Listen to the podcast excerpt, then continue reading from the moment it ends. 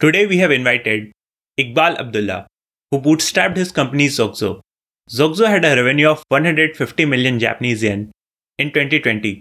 In September of 2021, Iqbal sold a 67% stake in Xoxzo for 233 million Japanese yen.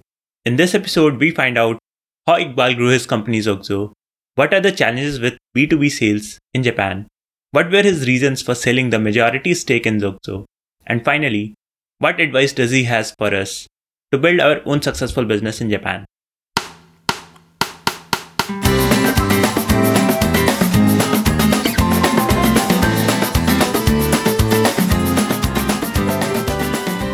Hello, everyone. This is the Tech Culture Podcast, where we have conversations with startup founders in Japan running successful businesses. We uncover the strategies and the insights from the founders that people who want to build their own successful business here in Japan, so people like us can use. I'm your host, Kaustubh. And I'm your host, Prashant. So, Iqbal, welcome to the podcast. Thank you, folks. Thank you for inviting me. I'm really happy to be here. I'm surprised that um, I got the invitation at all, actually, because I don't expect to be on this. Um, I'm not a face where you, you see everywhere, but I'm happy to be here again. And hopefully, whatever we discuss and we talk about today will be of beneficial to anyone who's uh, listening in.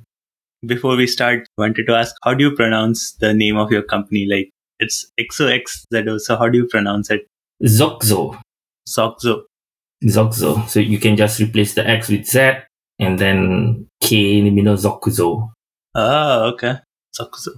Uh, That is actually the most common question when I meet someone, potential client or someone just on the street. The the thing was that I, I was hoping that when people start to ask these kind of questions, uh, they will remember us better because this is one company which I do not know how to pronounce, right? So they will they will remember that better. So it's a marketing ploy, right? Uh, which is something which I thought after the whole thing actually. so I didn't think about it when when creating when registering the company name, but then after a while I said, okay, maybe this might be a good thing. People start to ask all the time. the background story is that originally before Xoxzo, the company's name was Marimore. I decided on on Marimore in 2007 at the time when I was writing in the application to register the company it's it's not a vegetable, it's an algae, right? So it's a Marimore algae which uh, is very famous in Hokkaido. During one of our trips to Hokkaido, I put it on my desk, and then uh, I realized that marimo is, is a is a small algae. It's actually a living thing. Uh, it doesn't grow very fast, but it's living. It grows. So I was thinking something of like the company can be like a, like a Marimore, small but gives something back and also grows. And it's also a play of words between the Malay language and also the English language. Mari means come and more means more, like motto. Ne? So it was Marimore. But after a few years, I decided to make it sort of like more international. It was marimore.cojp and we need a .com for that. And as you know, the usual words for dot .com is already taken. So I, I think I wrote the script and then it came out um, and I told the script that I need to use an X in there. That has to be less than five letters. And it came out with Xoxzo.com. And that's what we decided upon uh, without thinking much, actually. Well, not, not we decided upon. Well, I, I was the one who decided on it. And the rest of the team were actually against it. They said, it doesn't make sense. It doesn't, I don't know how to pronounce it. I said, well, let's just go with it. I don't really care how we pronounce it. Turns out to be a, a very pertinent question comes up all the time after that. So that's that's the background story about it. And then after that, I keep on telling people, okay, it's a marketing ploy.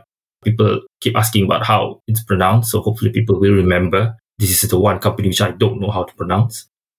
And then turns out that X is represents the cross section of stuff, which is telecommunications uh, between two people or multiple parties that we do. And I didn't know this at the time, but people sign off on their emails or letters with XOXO, which means uh, kisses, right? Yes. Hugs and kisses. Yeah, hugs and kisses, right? Hugs and kisses. And that's also something which we tell people, oh, this is actually represents hugs and kisses. But uh, to be frank, you know, none of that was thought about when we created the name, when I registered the name.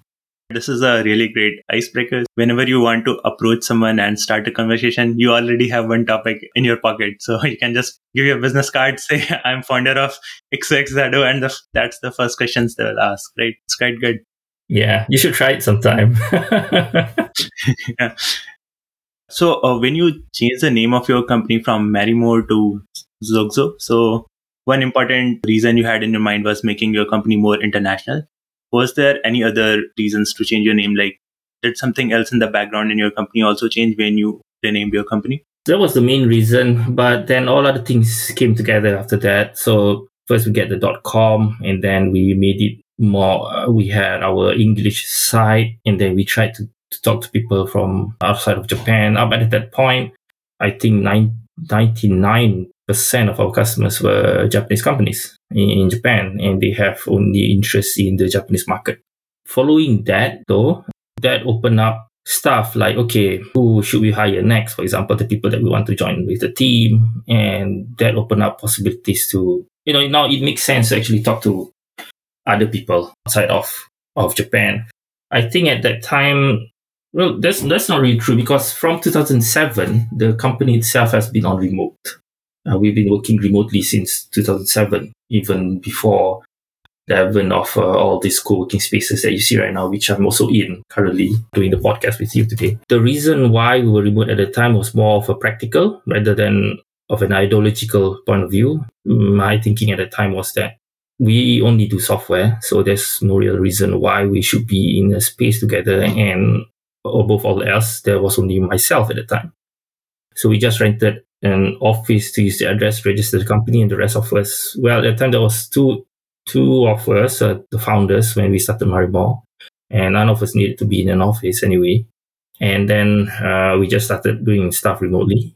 After two years, the other founder he left uh, to go back to the United States for the reason because uh, we couldn't pay him anymore he was doing things for free basically for two years and he said hey dude i need to get on with my career there's other stuff that i want to do. So i bought over his his stake in the company and since 2009 uh, it was all myself and our current cto kamal joined us in 2010 so he's he's still with us. And there was just the two of us for the next five years.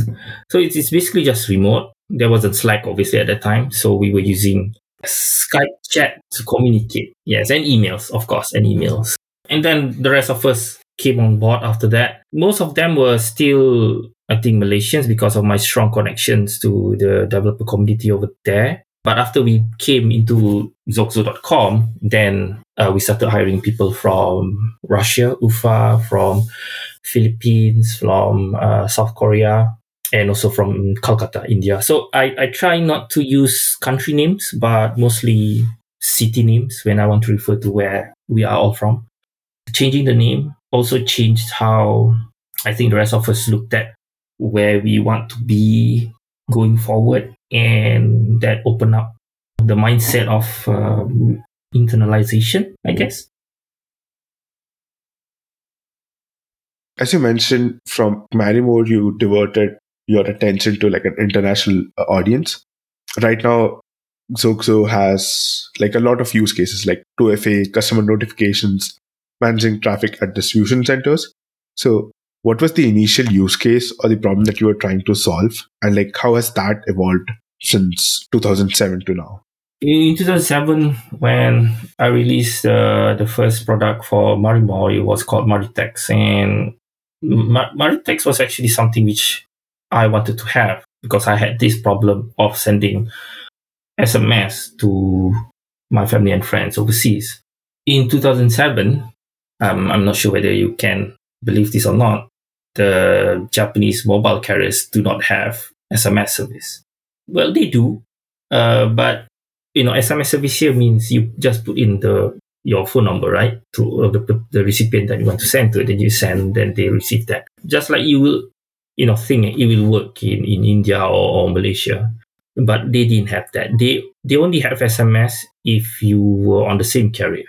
Like you can only send to the same to a number which is also if you're Docomo, then only send to Docomo. Obviously, just from the number, you wouldn't know whether someone is on on the same carrier as you. So SMS didn't take off because it's not usable. What they had, in fact, was actually email addresses. So everyone who signs up to a carrier, uh, when you have an account with a carrier, uh, you get an email address. So it would be like at Docomo NEJP or EZweb.NEJP or SoftBank. Or I think they had Vodafone at the time. SoftBank wasn't there yet. So it was Vodafone. Of all these four major carriers, only two had the ability to send SMS overseas. So it was SoftBank, it was Docomo. And SoftBank charges you 100 yen per message to send overseas. Docomo charges you 50 yen per message to send to an overseas number. And you, you can imagine 100 yen a pop to just say good morning, how are you? That's already 200 yen. I'm fine, thanks. That's 300 yen, right? So to me, it doesn't make sense because, you know, I had friends, I had, I had families uh, overseas, uh, not only in Malaysia, in all, uh, all over Southeast Asia, in the US even. So I need a much more economical and a way easier way to actually communicate with them. We don't, we didn't have WhatsApp or what else, We Line.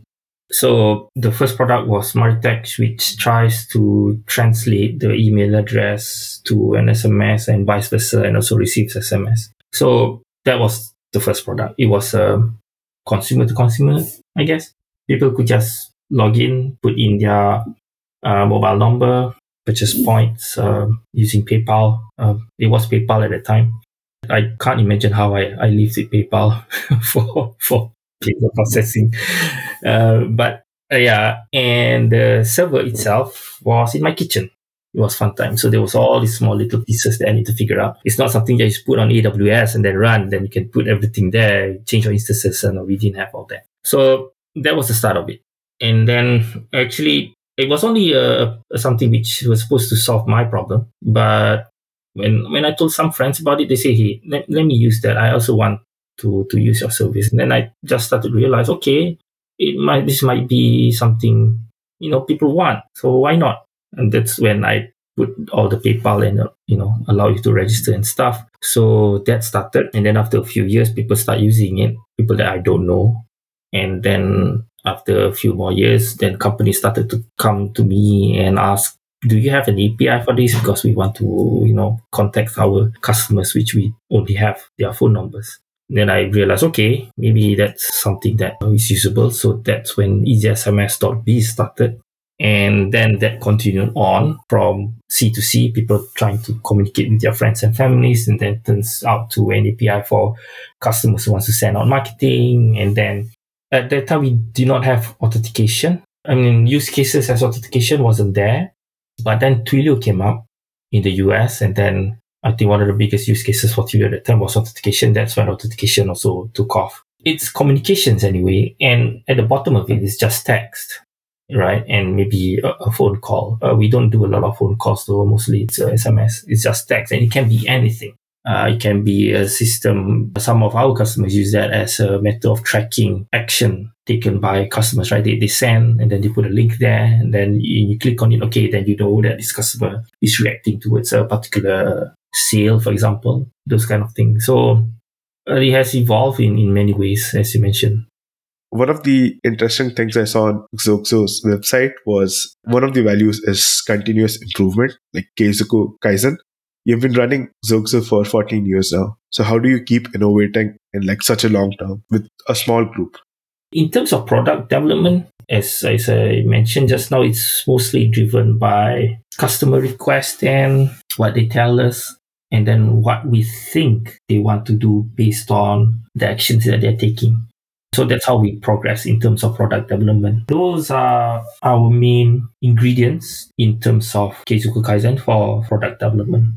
I don't particularly follow the updates from competitors. I believe they have their own path and their own customers that they're looking at. I totally do it on a daily basis, maybe what once a year, I, I'll go through the news on what other competitors are doing, and but it's not my main point of validation. So validation is usually when a customer tells us, okay, this is this is what we want. The biggest part in the case of Kaizen though is actually not tech or even not the product itself. Uh, it's actually on actually how you manage uh, the business and within how we take care of each other. as human beings. So that change in many times in the years. In the end, the company is 100% owned by me, and I am responsible for everything that happens within it. Everything that we do in the end comes down to how I look at things and how my worldview on how things should be for us. And that worldview comes from the multiple inputs that I get from the things that happen around the world, from how our team is reacting to something, the personality of the people in it. So the Keizoku Kaizen within that is actually adapting to all these new things that comes in. Uh, see what makes sense for us, see what makes us happy, what makes our customers happy. Like for example, remote working is actually difficult. It is not for everyone. Some personality doesn't accept remote working very well. We've had some cases of that that they think that they can, but after a while, turns out that if I'm not with, I do not get the energy of the people around me, then it's something which I know is some, a work that I cannot do. So we try to make it easier for people, for example, to allow them to, you know, to give them some allowance to go to co-working spaces, for example. We also improve the way we communicate. Firstly, first it was using Skype and only email, but now uh, we have all this Slack, but Slack is still not enough. We tried all these other tools to move towards a more asynchronous communication that allows us to keep track of the reasons why we decide on something, which is always, you know, you always lose track of that. And 10 months down the line, you can't remember, okay, why did actually we decide about that? So the improvements, you know, to keep track of this, the tools that we use, the processes that we use, that also fits with the temperament of the team, personality of them, those are the hardest part in the Keizoku Kaizen, which is still going on today, of course, because things keep on changing. Um, as you know, there's three things in life which is utmost certain. Taxes, death, and change, right? So these things will happen. The continuous improvement cycle is mostly dependent on your customers, as you said. And your customers primarily are other companies because your business is mostly B2B now what kind of sales channels do you use to acquire new customers or new businesses? And like do you find any uniqueness in b2b sales here in japan? Okay on, on the first question on the on the channels it's uh, mostly word of mouth incoming i guess on on the internet. We put a lot of contents out there.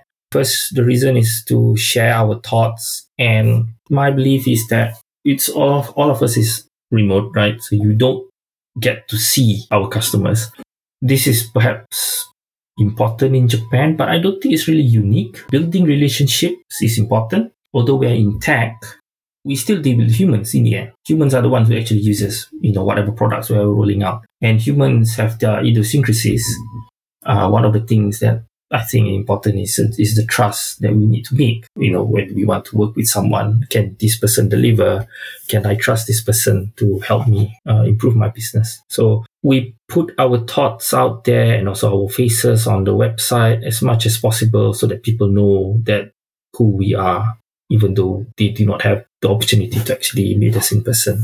I think that has helped us in getting people to come to the site when they search for something because of the contents that we have out there. That is one of the main channels. In fact, it's actually the only channels. We don't have any other significant channels. We did run some ads previously, but we stopped doing that. The second one is a word of mouth from our current customers. Uh, they introduce us to a different customer, and then that goes on and on and on. So I myself, although after a few years, I realized that my biggest role is uh, sales when development of the product is done by the engineering team. So then I'm the only one who actually am doing sales. But I did not go to a lot of like sales places. Now that's not really one of uh, you know going out meeting people to actively going out to sale to sales. That's not what I did a lot. Uh, we don't have that.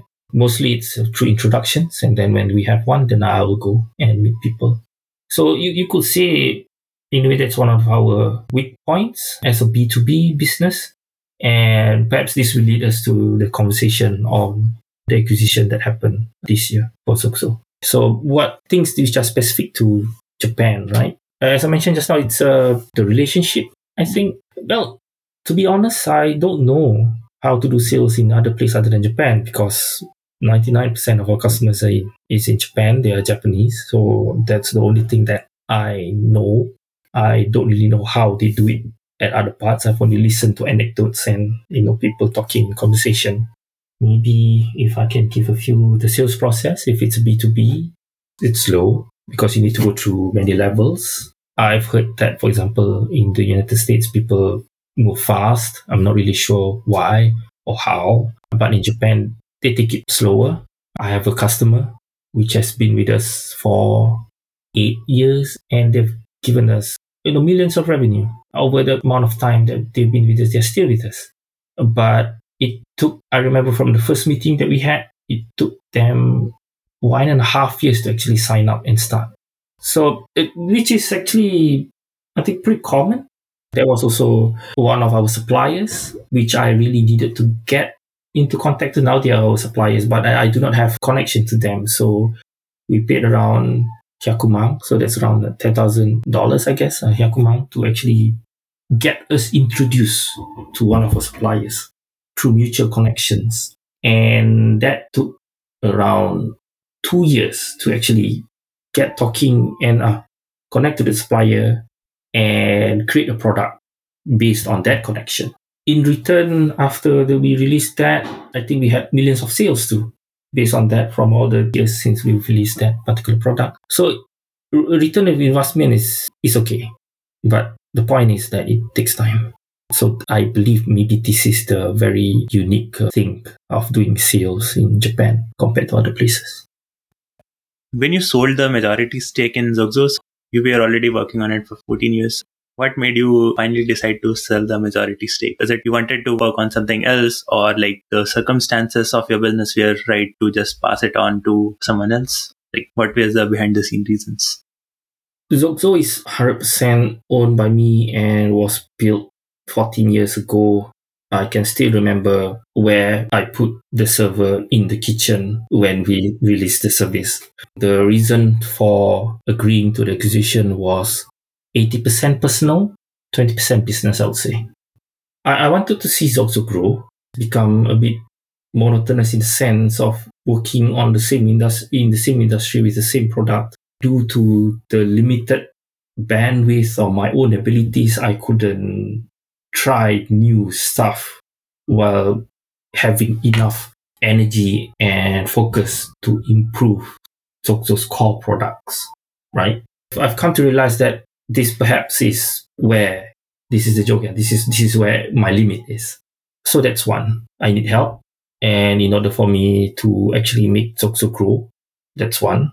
Another one is I just wanted to try to do something new, different than communications, uh, not on the bare metal of communications itself. That's what Xoxzo is. Uh, it's a CPaaS, so it's it deals with the bare metal of communication, sending SMS, making phone calls and stuff. So something more, how do you say, uh, high level? High level, yes, in the in the value chain, because I'm not really interested in like shiny new tech, as they say that's not really my interest are. My interest are is more on solving problems. The problems that Xoxzo can solve right now because it's uh, it's on the bare metal side is too huge. It can solve a lot of problems because you just it's an API you build stuff on it to solve multiple problems. So I'm I'm more interested on those specific problems which people build on on the stack. It fits with my mind, and you know I can absorb it uh, in my mind better that way. So that's the other thing. The other big reason was I realized that perhaps this is the natural evolution of you if, if you consider yourself an, as an entrepreneur. We built Xoxzo from scratch. It was nothing. Uh, so now it has value to someone else.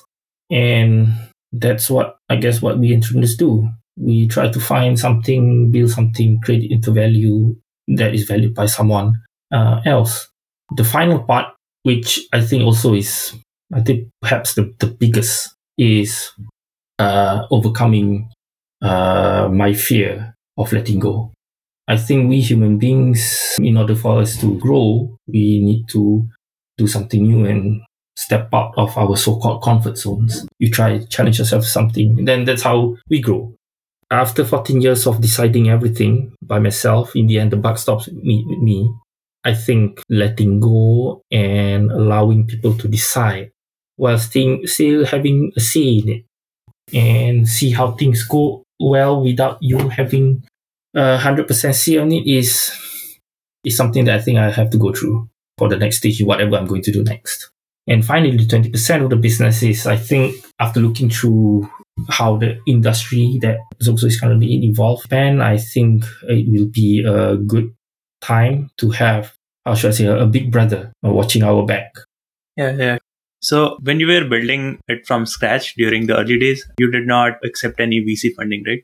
Uh, no, it was 2007 people were not as motivated as they are right now in terms of like funding and, and raising money. I think people were still haunted by the uh, bubble, right? So we, we did try though. So I did go to see two or three angel investors, you know. So wrote down some PDF files and then say, okay, this is our projections. This is what we plan to make. Obviously, they, they rejected us and, and they say, uh, it's not Uh, if you have more zeros at the end. It's it's basically just that. At that time, I think I I told my my partner at the time, you know, we spent too much time on meeting all these people. Why, you know, we should just focus on the product and build something more which the customer wants to use. And that was the end of it. So when did you first started getting revenue that was enough to sustain your business? I think right around 2009. Up until since 2007, with a small amount of revenue, but from the service itself, from the product, but most of it were from the consultation and the software building.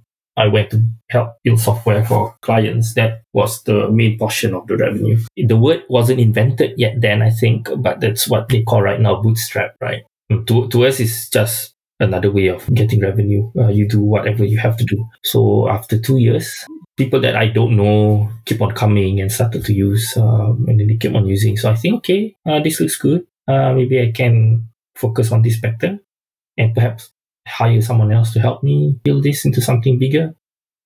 So, from our conversations so far, and like also your blog or the Fortunate.blog, you seem like a man of principle. And one of the inspiring things I found about Xoxzo was the number of open source grant it does and its involvement in the PyCon, like Python conference community. So when you're running a business, how do you balance philanthropy with the need to make profit as a business? Well, there's no hard and fast rule for us, at least. We need to make a profit first before we can do, do something else out of it, right? At the end of each year, I look at the, the accounts and then, okay, this is how much profit that we make and uh, this is how much grants I think we can afford to for me, at least the amount is not the issue. Even if you make a hundred dollars profit, you can make a grant of ten dollars. That that's still okay. Or maybe it's a bit too much if it's ten percent of profit, depending on the business and depending actually what you want to do going forward. For example, if you want to go for IPO, for example, then you need to have uh, like a certain amount of profit every single year for three or four years before you can be accepted into the Mothers or Tokyo board, for example, right? So obviously it depends on what you want to do, but the amount is, is not the issue. I believe though it's giving back and allowing the engineers, I mean, who actually build stuff using open source to decide what they want to give, how much they want to give to where. It creates a, a sense of we belong to this. It's not someone that we don't know because we don't see their face and it tends to make us take things for granted, which I think is big problem for businesses and the relationship between them and open source. You, cannot take things for granted. There are actually real people who actually build real good stuff out there out of their minds and tears and hearts. And then we cannot take that for granted. We need to at least acknowledge that and then say, okay, I'm, I'm sorry, we, we can't give you a lot. There's no other way of acknowledging it at least for our part, except for like don- donating. So that's an important point. I'm sorry, I'm not really answering your question. There's not really how to decide how much to give, but that is uh, our how do you say principle or, or philosophy or whatever you want to call it. So I also noticed that you are a founding member of the PyCon JP version and like also for Python Conference Malaysia. You're also a contributing member for the PSF, uh, Python Software Foundation. So, what makes Python so interesting to you? Now that you had like more of a managerial role in so how often did you use it? I still use it. Python, I still program in Python. Mostly now, I don't program things that is pushed to production. So it's it's kind of like just to express my ideas and see if this works or not. Proof of concept, if you will. So my background was in C, and then I moved to Python in around 2005. I think it was around Python 1.52. And that was the first time I actually used Python mostly for operational purposes to run servers and stuff. I was working in Yahoo at that time. And then the way that we make changes on the website, on the Yahoo website, was very peculiar. So they wanted it to be so fast. So the HTML is actually hard coded into the C code. And if you want to change the HTML page, you need to change the C code, recompile it, and put it as an Apache module. It was crazy. I mean, when you want to compare it to how, how we do stuff right now, but it worked at that time. So that was my background. And then I moved to Python to do the ops. Uh, it was easy to read, definitely, because of the indent rules. And I kind of like the philosophy of Python where they say there's only one way to do it. People write it basically in the same way. So uh, it's easy to understand. And then I wasn't that hooked though until I went to my first PyCon conference, which was in PyCon APAC in Singapore. And I met the people who actually are there and they were open to discussion and showing how they do stuff. I'm also close to the academic community. For example, my wife is a doctorate and she was doing postdoc and stuff. She went to conferences and in academia, it is also common to work together and it fits well with how I see the world should be as compared to when you know businesses they actually try to outdo each other it's a more of a competition instead of uh, the conferences we're doing we're actually sharing and actually you know i don't mind telling you how actually do this uh, because we want all of us to actually improve so that was the basis of it and then i started to see what we can do to promote this in Japan. I met with some of the uh, the people who went to uh, PyCon APAC in Singapore at that year. I think that was 2000 and 2009 or 2010. Um, I can't remember. And then we decided to start our own PyCon APAC here in Japan, and that turned into today. And it's actually one of the, is the biggest conference for Python in Japan. And I continued with uh, setting up PyCon uh, Malaysia, becoming the chair PyCon APAC uh, in 2016 or 17 that opened up the path for me to contribute with uh, the PSF. Now I'm I'm part of the trademarks and the diversity committee uh, working group in the PSF. So it's, it's kind of like one thing led to another, and then I see where things people are not looking into, where can help be given more. So I try to do that as much as I can, but I don't put myself too hard into it if it's something which I can't do anymore. I think I've not given enough contribution. But yeah, that's basically it. Let's come back to the other business that you are running, LaLoka Labs. So since there is K in the name, so initially I did not recognize it, but later I recognized that it's Spanish, the crazy labs. How did you came up with the name? Like seems like there's, there's some fun story behind it. I'm not really sure whether it's fun. I'm trying to learn Spanish. So now it's kind of like my boom for myself. So anything that Spanish is sounds cool to me. So Xoxzo was more of a kind of like serious kind of thing. I, I feel that might not be enough fun in there. But the Loca Lab tends to move away from that and, you know, uh, let your hair down a bit, have fun. It also tries to realize the one of the things which I wanted to do after uh, Xoxzo is to try other stuff uh, that I find interesting. Doesn't have to make sense, uh, but we'll just see where it goes. As you already said, you do not believe much in new shiny stuff. So, what kind of uh, technology or what kind of domain you are interested in experimenting with at the LaLoka Labs? And you know, it doesn't have to be like DeFi or Web3 or something what makes you interested in that? Is it the problems that you are solving? Yes, the, the problems are the one that interests me. For example, now LaLoka Labs, we have already one product out, which is called uh, Get OTP. It's actually based on one of the strongest use cases that we saw in Xoxzo and also customer feedback when they want to do authentication. Uh, we do all the generation and the authentication of uh, the OTPs that were sent and then pass back to you uh, the authenticated end user. But the biggest thing, which actually I also wanted to solve, because we also have this issue, is putting out sort of like a, a warning sign or percentage on whether a particular number or particular email is fraudulent registration. Uh, it's important for businesses to register valid customers, uh, their email addresses, and also their phone numbers. Um, number one, obviously, you don't want people to try to use your service for, for bad stuff. It's important for businesses to get real customers because they will want to send out like all these marketing emails, which affect their revenue in the end. So they want people who are really interested, not just trying to just wants to use it once. This is a problem I think a lot of uh, businesses have, and Get OTP is trying to solve that. So we have this. I really hate to use this keyword now, but machine learning at the end, right? So, so we have this. I don't know. I can't find a word which we can um, explain it better. It's basically you, know, you take all this data and then you make comparisons. You take statistics out of it, and then you come to a conclusion. Okay, right? What is the probability of this? Right? So, statistics, I guess. so we have that.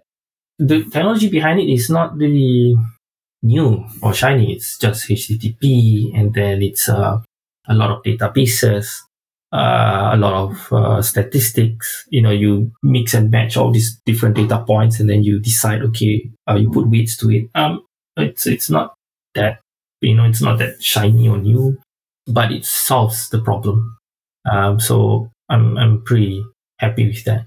The other stuff I'm working on right now is uh, on the property market, so real estate. It's it's interesting. I can't fig- I can't really understand it how you actually put prices towards particular real estate. So I'm looking at all the public data that they have in Japan. So that's something that it still holds my interest after working on it for a few weeks now. So it looks good. Maybe I want to continue uh, looking at you know what kind of value or problem problems that I can solve on that from my own perspective. Yeah. So those are the things that I'm I'm working on. Nothing new stuff. It's just problems that I find interesting.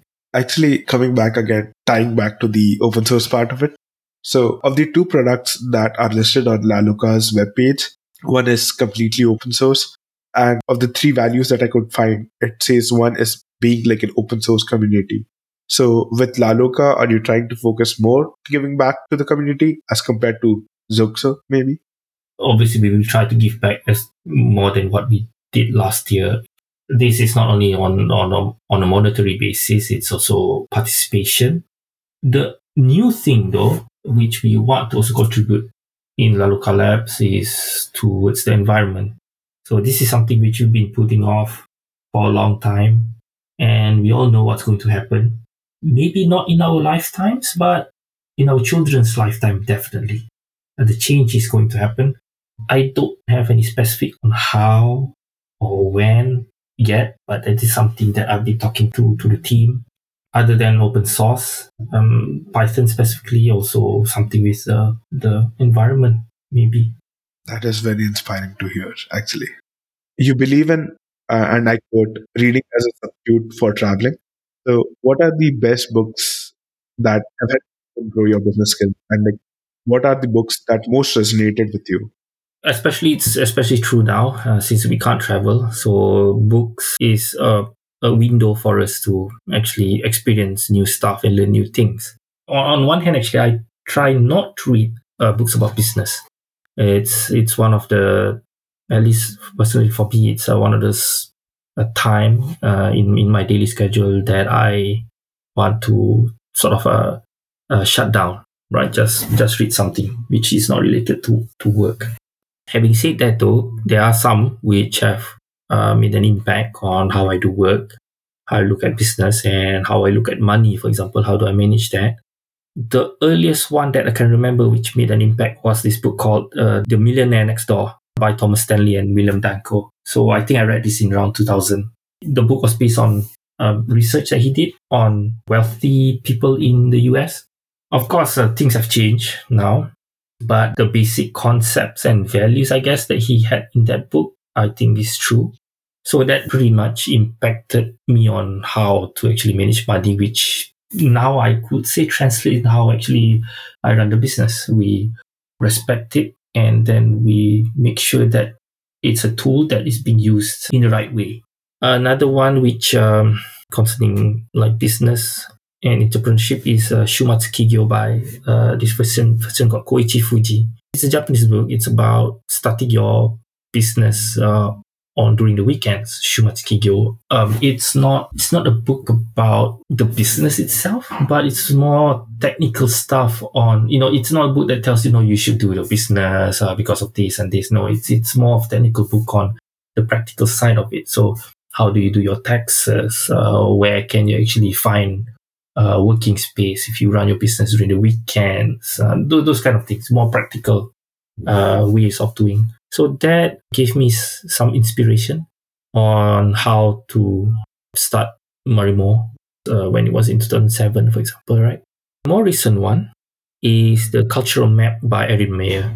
I think it's it's pretty known book. It resonated with me very well because we had a team of uh, people from around the world.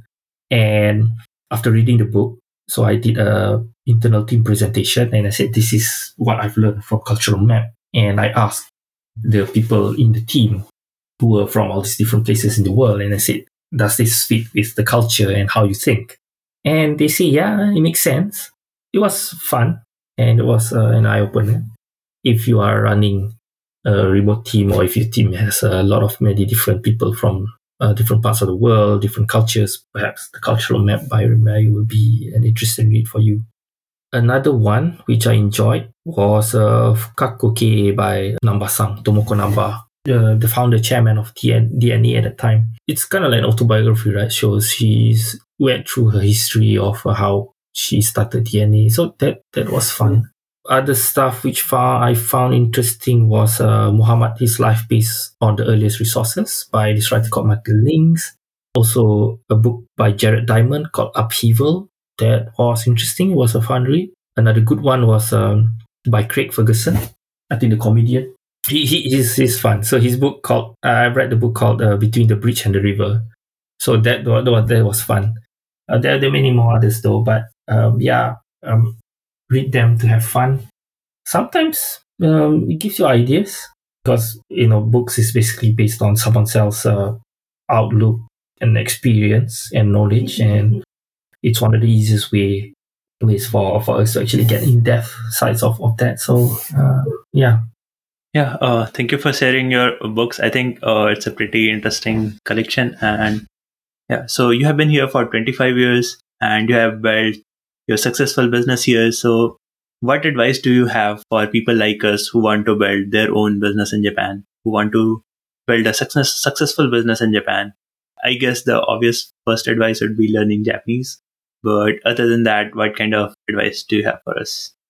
a suggestion perhaps, not an advice, a suggestion perhaps. So in in Japan specific, um, I feel that the Japanese uh, system or environment very much helpful towards small companies, right? So they have a lot of tax breaks and also monetary help, giving out loans to small companies, and the infrastructure is pretty top notch. Uh, if you want to find information, it's not the startup where VCs give you like millions and stuff, or like uh, give you like two or three million just for like a few pages of slides. No, it's it's not that kind of environment, but a more mom and pops show. So to put in perspective, I do not consider Xoxzo or even a local apps as a startup.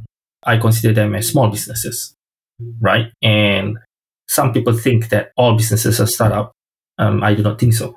All startups are businesses but not all businesses are startups. Uh, because in business, you you still need to make profit. It's the same, even if you're a startup, even if you are Grab or Twilio or even uh, Apple, you still need to make a profit because you're a business, right? So, um, I and based on that, so because we are small businesses, we look at things from a quote unquote small business perspective.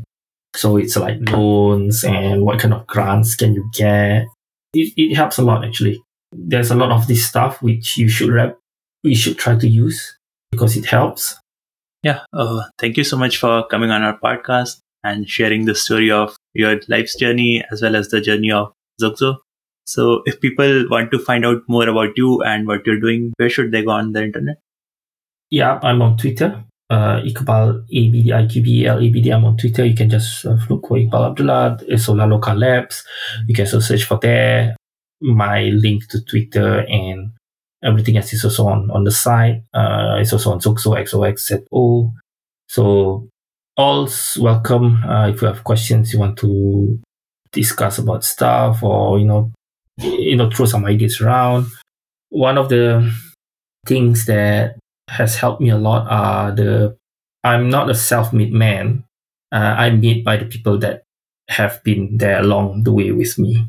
So this a lot of people they help me out by just answering questions and spend and then I think the, the biggest thing that they've helped me out is from the time that they've spent to you know actually just answer my questions and you know give their thoughts on stuff. So I would like to give back, do the same as what people have done to me. And if anyone has any things that they want to discuss, like thank you for us, you know, calling me on this podcast. I'm happy to share whatever thoughts I have. It might not be much. I'm still learning, but I'm happy to, you know, get into a conversation and help someone out. Yeah, thank you so much for coming here. That is all for this episode of the Tech Culture Podcast. You can find the links to all the topics we talked about in the show notes. Subscribe to the show on your favorite podcast app.